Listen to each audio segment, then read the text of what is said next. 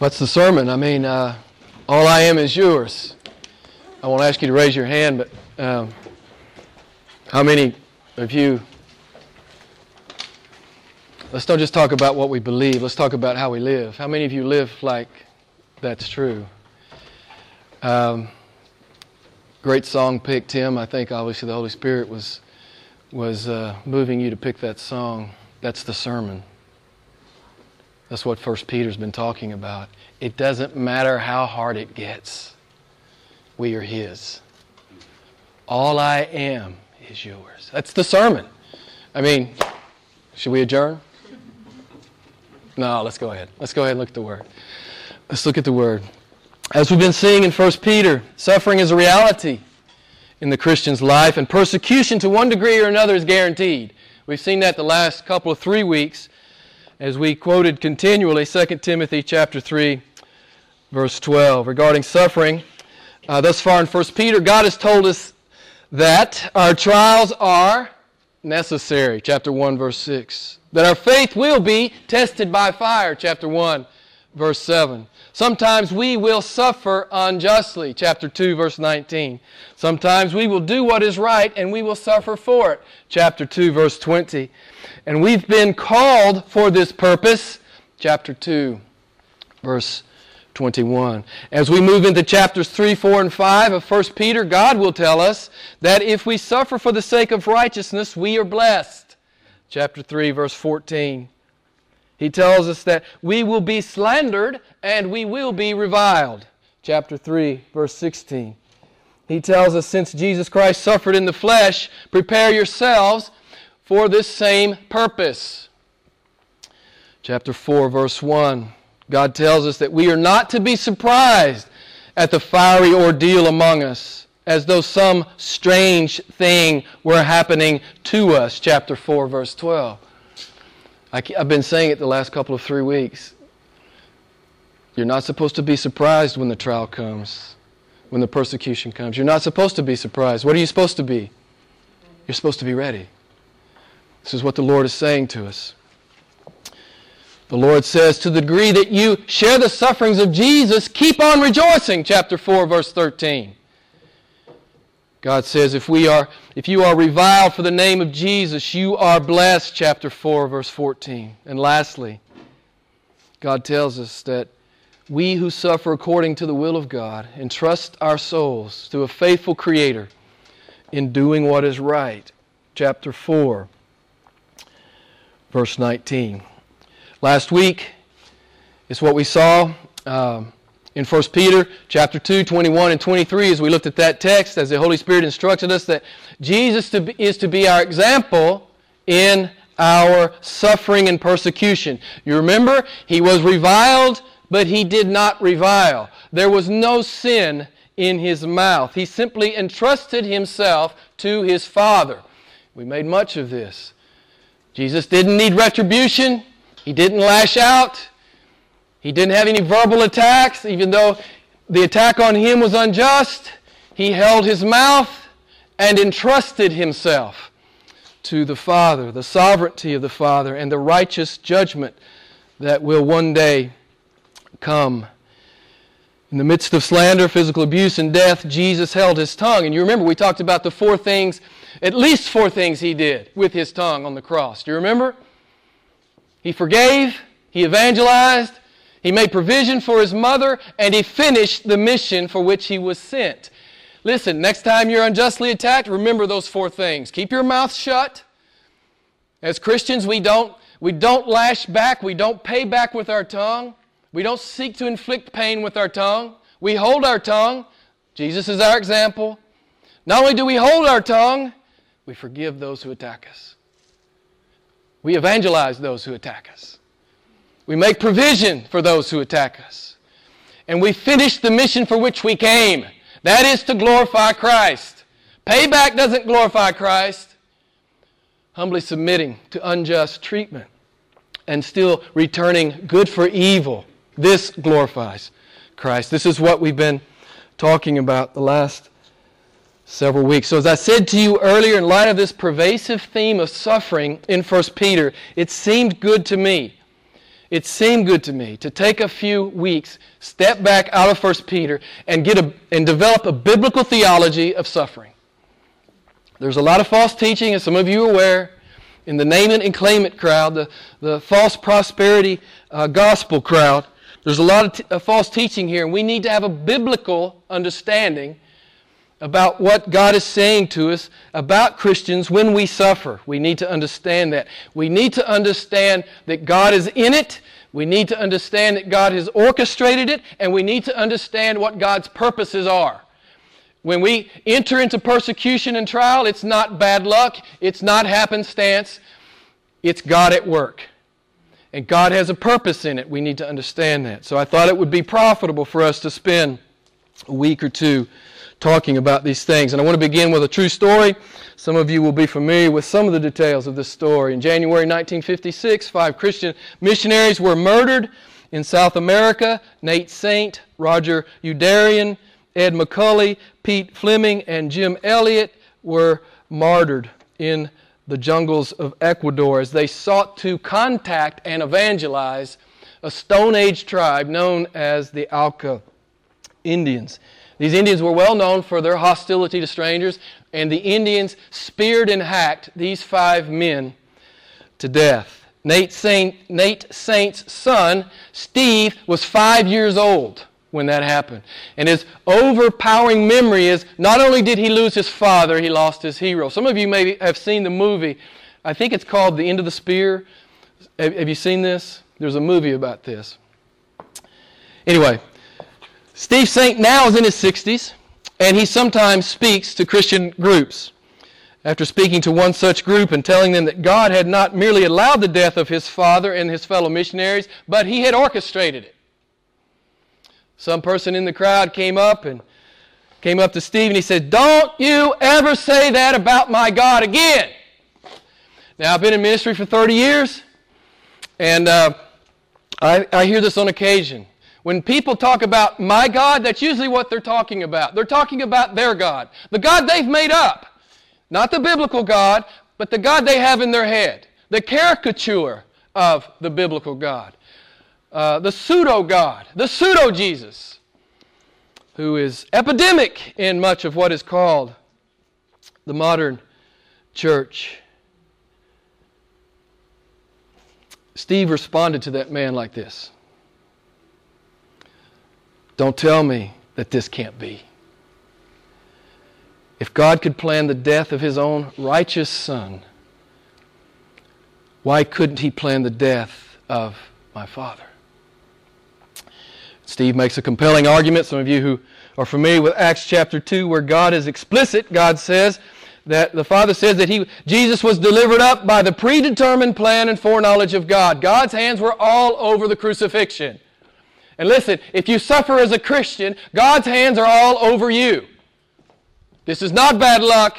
This is not just happening for no reason. God is at work in your life. Beloved, you need to know that. You need to understand that. You need to be ready. When the hard day comes, you need to be ready. You need to, as we've been saying, you need to be prayed up. You need to have God's Word hidden in your heart. You need to be ready when the hard day comes. The Bible is clear. God gives life and God takes life. He numbers and ordains our days. This is God's divine prerogative. He's God, and oh, guess what? Nobody else is. This is what God does. This is what God does. He is a sovereign God. Like almost everything else in this life, we tend to interpret death from our own limited, fallen, sinful, self-absorbed, me-centered perspective.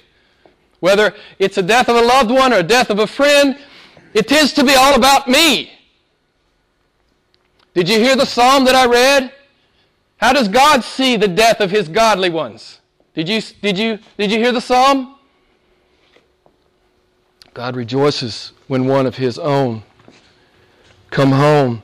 Precious in the sight of the Lord is the death of His godly ones. I love that text. I read it at my dad's funeral, at the gravesite. That's all I read. You know? What an awesome thing.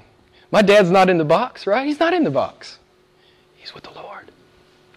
And precious in the sight of the Lord is the death of his godly one. Steve Saint writes this: why is it that we want every chapter to be good when God promises that only the last chapter will be good? Amen? You got to get rid of this health, wealth, and prosperity stuff. If you've been involved in that stuff, if you've been taught that stuff, you need to get rid of that stuff. It is not the biblical gospel. It is another gospel. And what does Paul say about anyone who preaches another gospel? Paul says, let them be accursed. Beloved, don't listen to it. Run from it. Listen, if it's not from God, where's it from? Someone tell me. If it's not from God, where's it from? Who? It's from Satan. He is the father of lies. If it's a lie, it's from him. I know this is pretty strong, but I know that some people that come through our church, they've been exposed to this, they listen to this, they've read this naming and claiming stuff. Beloved, it is another gospel. Steve Saint is right. God never promises a run through the park with a bouquet of balloons.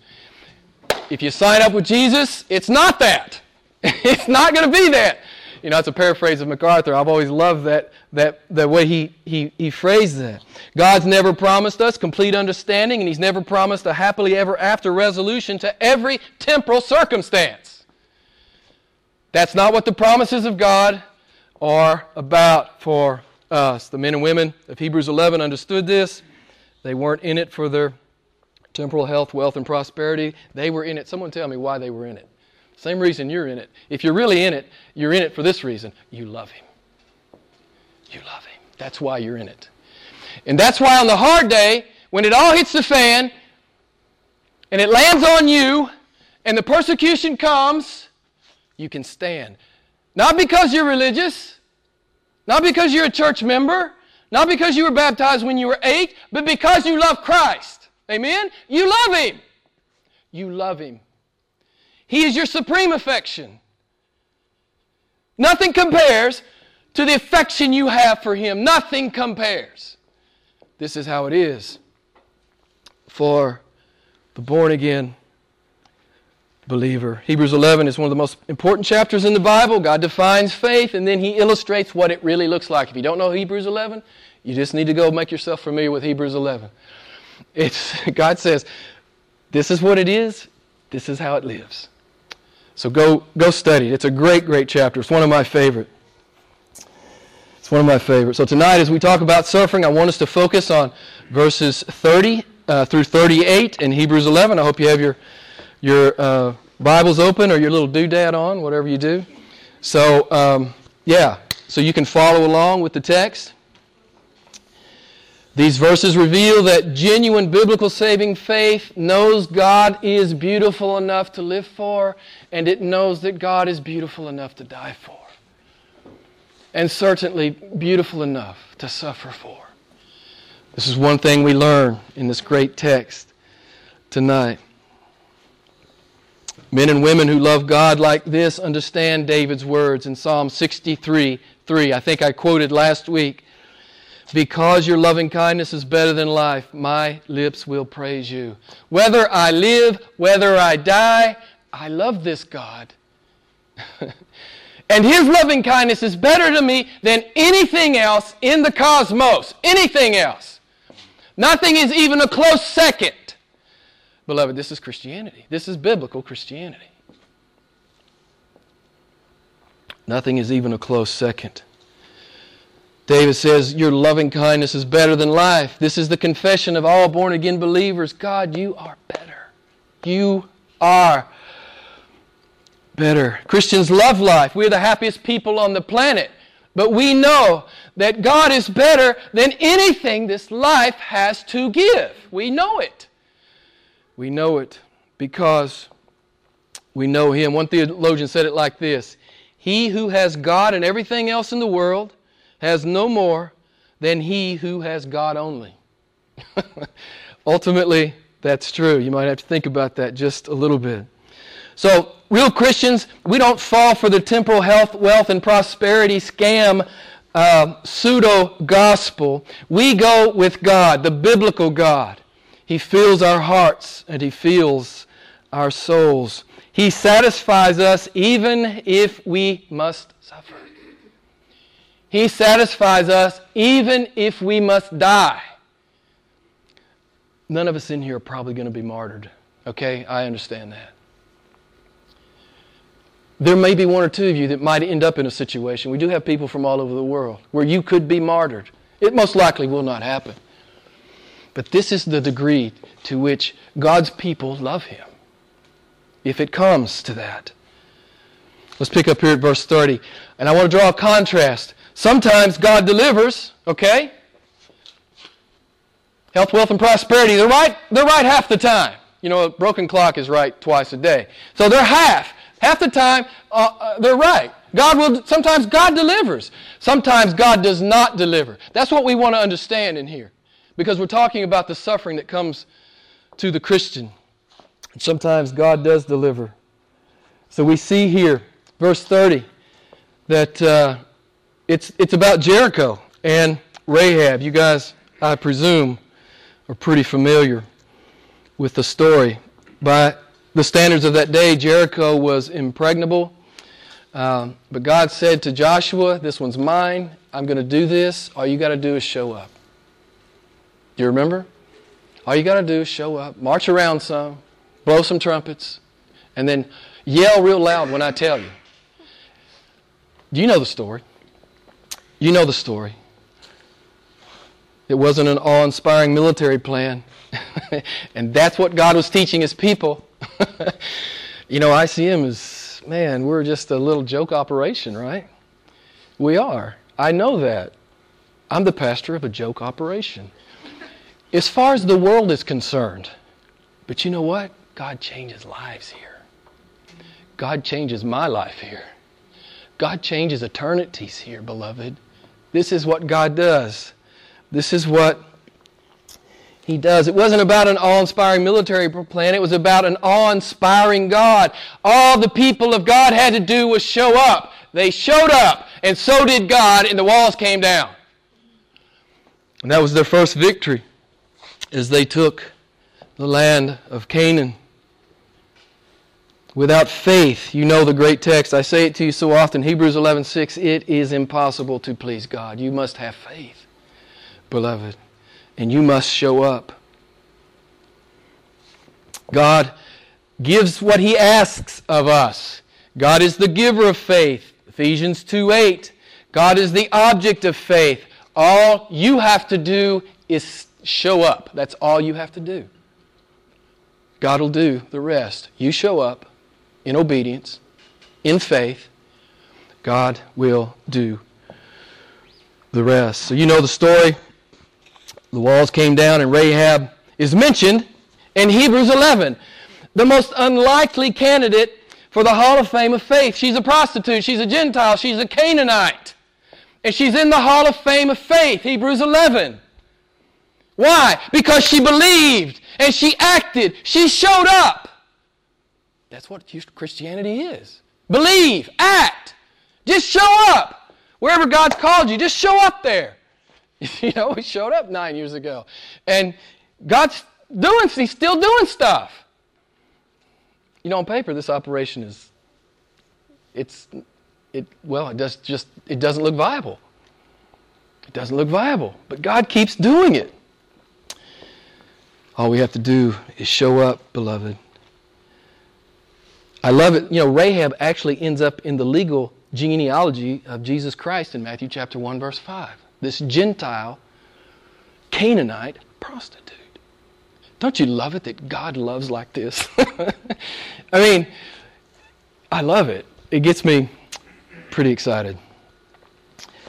Verses 32 to 34, we see how faith unleashes the power of God as He delivers His people and gives them victory. Verses 33 and 34, you can follow along with me there.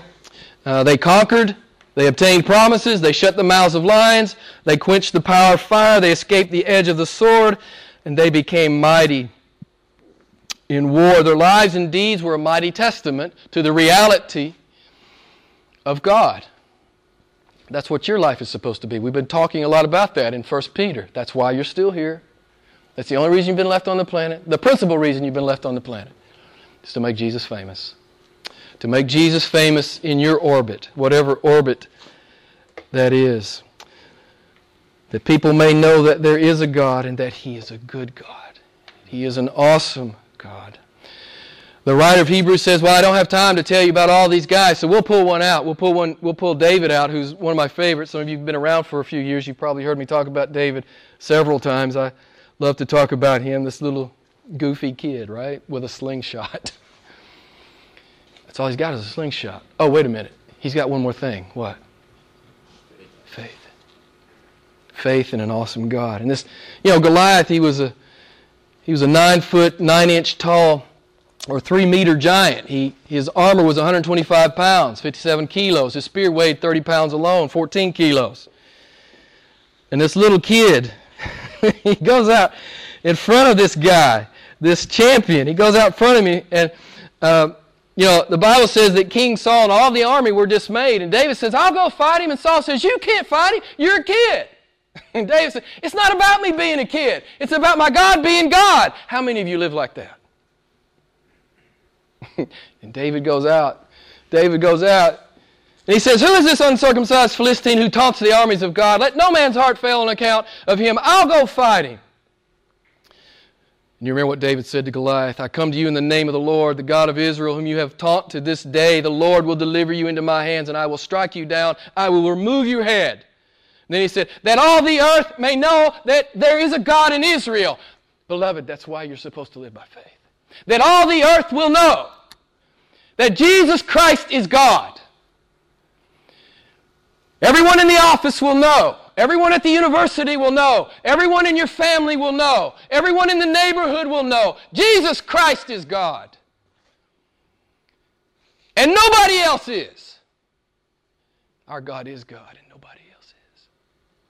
I love that about Him. I love that about Him. It's why David went out there. He went out there for a lot of, we could say, peripheral reasons, but he went out there that God would get famous in his faith. I love that. I love that. Now, the reason we're actually in Hebrews 11 tonight, God turns a corner on us. He turns a corner on us here in these next few verses. God is a full disclosure God. He's not trying to trick anybody. It's like He's not interested in any half-hearted followers. He's not interested in the lukewarm. We've been studying the lukewarm in our young adult Bible study. You just simply can't keep up with a wholehearted God. If you come half-heartedly, you cannot keep up with Him. He's a God of infinite exuberance, a God of infinite passion. And so God is a full disclosure God. He begins to say, hey, some people that follow me, they will suffer greatly. They will suffer greatly. And that's what we want to talk about for the next few minutes as we look here in verses 35 to 38.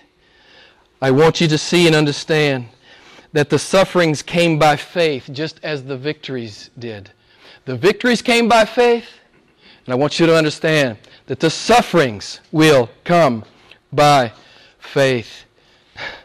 Piper says, you got to believe these things or you can't even be a Christian. I mean, you can't live the Christian life if you don't believe these things. That God is sovereign in your trial. If you don't believe God is sovereign in your trial and that God is using your trial, if you don't believe that, you will fall away ultimately. You will not trust Him. You will not believe Him when the circumstance gets hard. We have to know this. We have to know this, beloved. That's why I came out of 1 Peter for a week or two. The sufferings came by faith, not because of a lack of faith, not because of unbelief. They came by faith. You can see it there in verse 33, who by faith. And he goes through the list, talks about those who are delivered. Without a break, he continues into the list of those who suffered. There's no break here. It's all by faith. That's what the text is saying. So I want you to hear me. So by faith, victory and deliverance, verse 33 to 34. And by faith, suffering and death, verses 35 to 38. Their suffering was by faith. Another way you can see this clearly in verse 39. Verse 39 is looking back on all the aforementioned, and it says, They all gained approval through their faith. Those who were delivered, those who suffered. It's all by faith. Any of you who have actually suffered to any degree, you understand it's by faith. You understand that you have to fall on Jesus. You understand that. You understand that it's by faith. Look at the contrast. I want to point out this contrast. I love this. This makes the point so perfectly. Verse 34, by faith some escaped the edge of the sword. Verse 37, by faith some were put to death by the sword. Do you understand? Listen, when the hard day comes, you, like we saw Jesus last week, you simply entrust yourself to God. And if you're delivered, praise God. What an awesome God. And if you're not, praise God, what an awesome God. That's always our response. We're not to mistrust Him because it's hard. That's not what we're called to do, beloved. We're called to worship Him in the day of great blessing, and we're called to worship Him in the day of great trial. This is what Christians do. If we are in a trial, it is by the sovereign plan of God. God in His perfect wisdom decides when to deliver His people from suffering and when to sustain them in the midst of that suffering. God comes in great power to deliver, or God comes in great disclosure to satisfy the heart of His people in the midst of great suffering. This is basic Christianity. You should know this. Probably most of you do. You should know this. You should know that the world will hate you. We've been talking about this a lot. You should know this. You should know they're going to come after you. If you take a stand, they will hate you. All you got to do is watch the media. Man, a true evangelical gets on the media and actually says something that's scripturally correct. Boom! They're intolerant. You know? They're Neanderthal, you know. They're ignorant. The attacks will come. If you actually stand on biblical truth, the attacks will come. Some of you already know that. Some of you already know that. So when the attack comes, we don't focus on the attack. We focus on God. We focus on His Word. We focus on what we learned the last several weeks. There's no sin in our mouth. We don't take retribution. We entrust ourselves to our awesome God. And by the power of the Holy Spirit, in the midst of unjust suffering and persecution, we forgive. Isn't this powerful stuff? We evangelize. We make provision for our accuser. We finish the task for which God has sent us. This is all supernatural stuff. We've been talking about this. None of us can do this. This is not a rule you can do. This is not a rule you can do. You just have to simply submit to the power of the Holy Spirit and let the Holy Spirit control your heart and your mind and certainly your tongue. Beloved, it's important that we see this. I want to say it one more time. Verses 33 to 34, in the faith of His people, God displays His raw power to both His people and the world as He physically delivers them. Verses 35 to 38, in the faith of His people, God displayed His utter sufficiency to both His people and the world in spiritually satisfying the heart, soul, mind of His people in the midst of extreme suffering. God is present in both providences, whether deliverance or sustenance in the midst of the trial. So we see how faith unleashes the power of God. Verses 35 and 38, as God in His perfect sovereign wisdom miraculously sustains His people in the midst of terrible suffering. This is what God does. By faith, you saw it in the text, they endured affliction, ill treatment, destitution. They endured torture, scourging, mocking, chains, and being sawn in two. Their suffering was a mighty testament to the sufficiency of God. God was enough for them in the trial. Is God enough for you in the trial, beloved? It's part of our testimony. God is enough for us. I hope you see how powerful this is. In my view, this is even a more beautiful picture of who God is and how He satisfies His people than if God had supernaturally and with His power delivered His people. To me, it's a more profound testimony of who He is, that He satisfies His people in the midst of great suffering. He's such an awesome and beautiful God. He satisfies them in the midst of suffering. What does real faith believe in the moment of torture? If God loved me, He'd get me out of this, right? That's what most of us would say. Chris is right. My grace is sufficient. That's not the answer. No. That God would get me out of this. No. I pray He gets me out of this. There's nothing wrong with that prayer. But if He doesn't, He satisfies me enough. He satisfies me enough. Beloved, this is basic.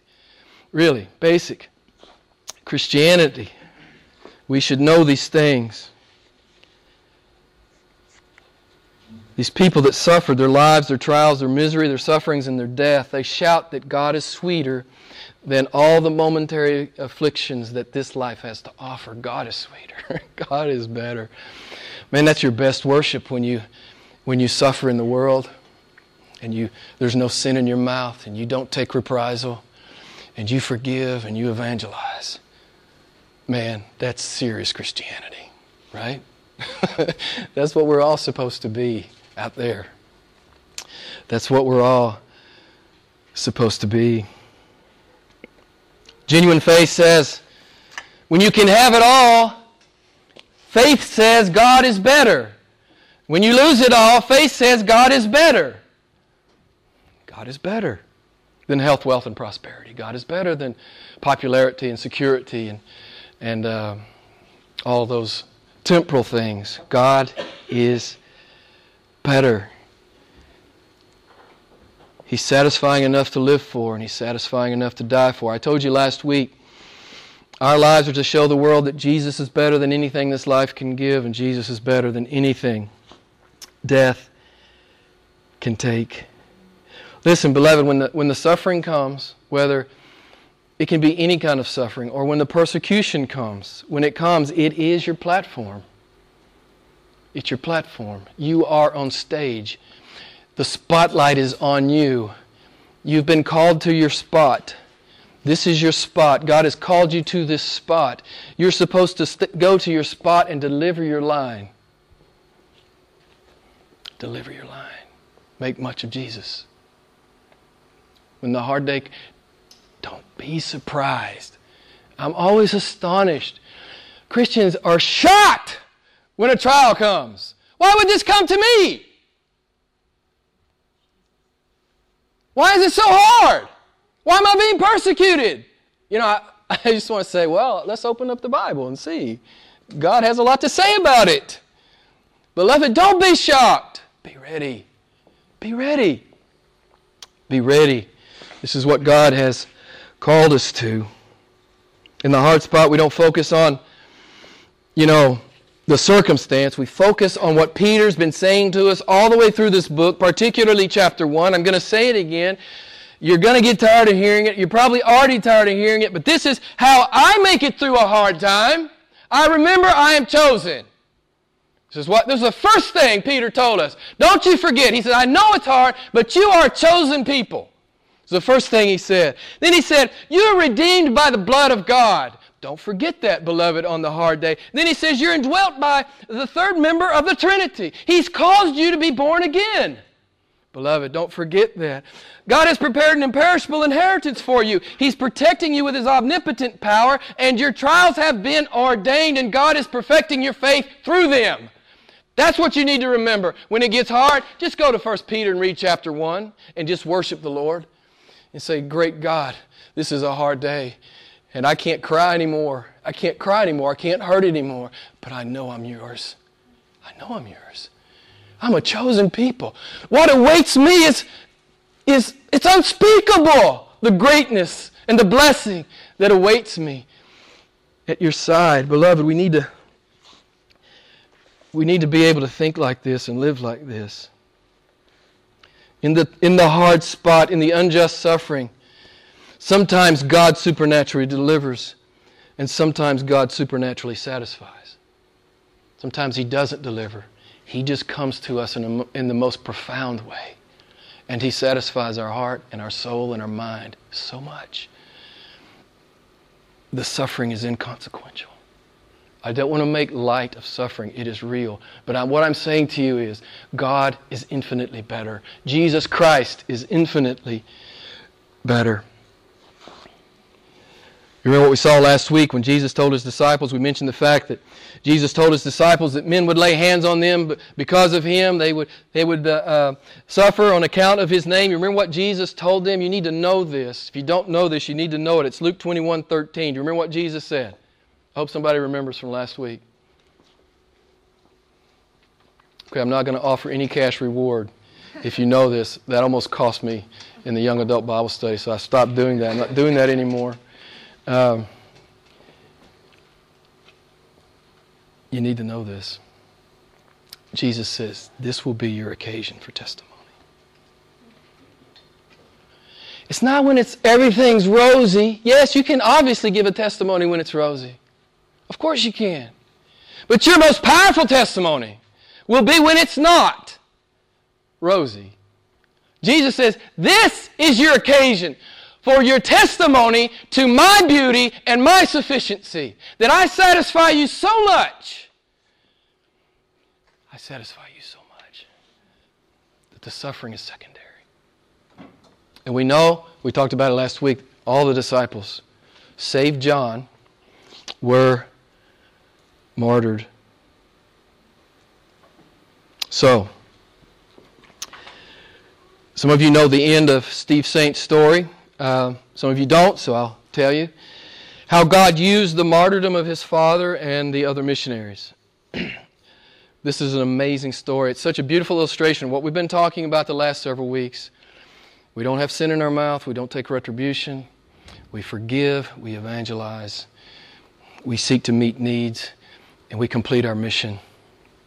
This is what Steve's aunt, Rachel, did. And Jim Elliott's wife, Elizabeth, this is what they did. These Indians had murdered their brother and their husband. These women went to this Indian village and they began to live there. They lived there and they evangelized the Auca Indians. And this was a big deal with the Indians. How could you come here and give us good when we gave you evil? Beloved, you see the illustration here. The Indians were evangelized by a woman who was made a widow because of their violence. This is a powerful, powerful thing.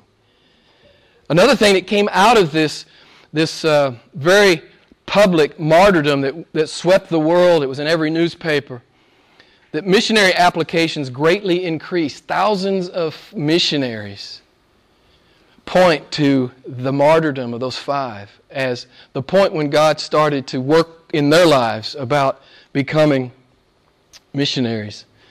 And on a personal note, Minke, one of the Auca Indians who was in on the killing, ultimately became the adopted grandfather of Steve Saint's children, and they call him Pop. He was in on the murder, and now he's part of the family. Do you guys see you see what God's calling us to do? You see how God is working mysteriously and wonderfully in our own persecution, unjust persecution? It's that tapestry illustration. You guys know the tapestry illustration, right? You know, we're looking at the bottom of the tapestry in this life. And have you ever looked under a tapestry? What does it look like? It looks like a disaster. It's a huge mess, right? It makes no sense. It's just mass confusion. But if you look at the top of the tapestry, what? It's beautiful. Listen, all we can see in the present life is the bottom of the tapestry. God is doing a beautiful thing. I hope you believe it. And I hope that you will seek to live like you believe it. Steve Saint, he understands about Hebrews 11 faith. He had a front row seat. His father was murdered. And he says, don't you tell me God wasn't sovereign in the death of my father. He says, don't you tell me that. Go read his book. And he says, countless lives have been changed because of this sovereign providence of God. And he says, if I had it to change, I would not change a thing. I trust the Lord. Beloved, this is real Christianity. We trust the Lord. Even when we can't understand, even when it hurts, even when it's hard, we trust the Lord. This is what real faith does. We love and trust Him through the pain and the tears. We love and trust Him when nothing makes sense. We love and trust Him when the heartache is real and deep. We love and trust Him. We love and trust Him. That's what Christianity does. And I'm going to close with a verse from 1 Peter chapter 5, verse 10. It's one of the closing verses that we'll see, who knows when, maybe in a few months. We'll get there. 1 Peter chapter 5, verse 10. Here's God's promise to you. After you have suffered for a little while, the God of all grace, who called you to His eternal glory in Christ, will Himself perfect you, confirm you, strengthen you, and establish you. To Him be dominion forever and ever. Amen. I think next week, what I want to do is I want to look at Shadrach and the boys. So you can go read that text. I want to look at Shadrach and the boys. God delivered them. It was awesome. Jesus was in the fire with them, right? And we're going to contrast that with Stephen. Stephen, who preaches the great evangelical sermon in Acts. What happened to Stephen? Someone want to tell me? And we're going to understand that. We're going to talk about those two things, and we're going to try to talk biblically about them, learn how to talk biblically about why does God deliver here and He doesn't here. It's a beautiful, beautiful comparison. I want you to see it. It's meant a lot to me in my life. I hope it'll mean a lot to you in your life. Let's pray together.